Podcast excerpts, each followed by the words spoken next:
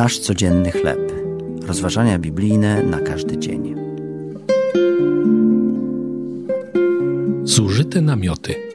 Tekst autorstwa Artura Jacksona na podstawie drugiego listu do Koryntian od rozdziału 4, werset 16 do rozdziału 5, werset 5. Mój przyjaciel Paul jest pastorem kościoła w Nairobi w Kenii. Od 2015 roku jego wierni gromadzą się pod namiotem.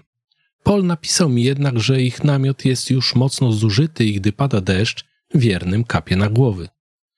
List mojego przyjaciela nasuwa mi na myśl słowa apostoła Pawła o kruchości naszej ludzkiej egzystencji.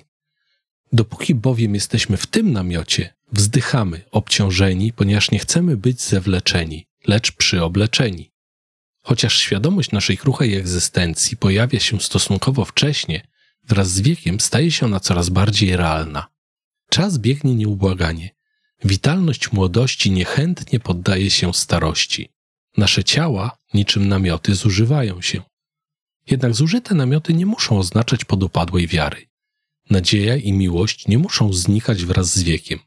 Dlatego nie upadajmy na duchu, czytamy w drugim liście do Koryntian. Ten, który stworzył nasze ciała, zamieszkał w nich przez ducha. Kiedy nasze ciało nie będzie już mogło nam służyć, otrzymamy nowe, które nie będzie podlegało zniszczeniu.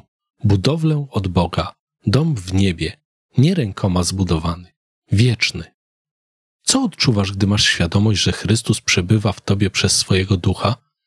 Gdy nadchodzą chwile wzdychania, czy pomaga ci modlitwa? Ojcze, dziękuję Ci za Twoją nieustanną obfitość. Gdy fizycznie nie domagam, pomóż mi Tobie zaufać i oczekiwać na wieczne mieszkanie w niebie. To były rozważania biblijne na każdy dzień. Nasz codzienny chleb.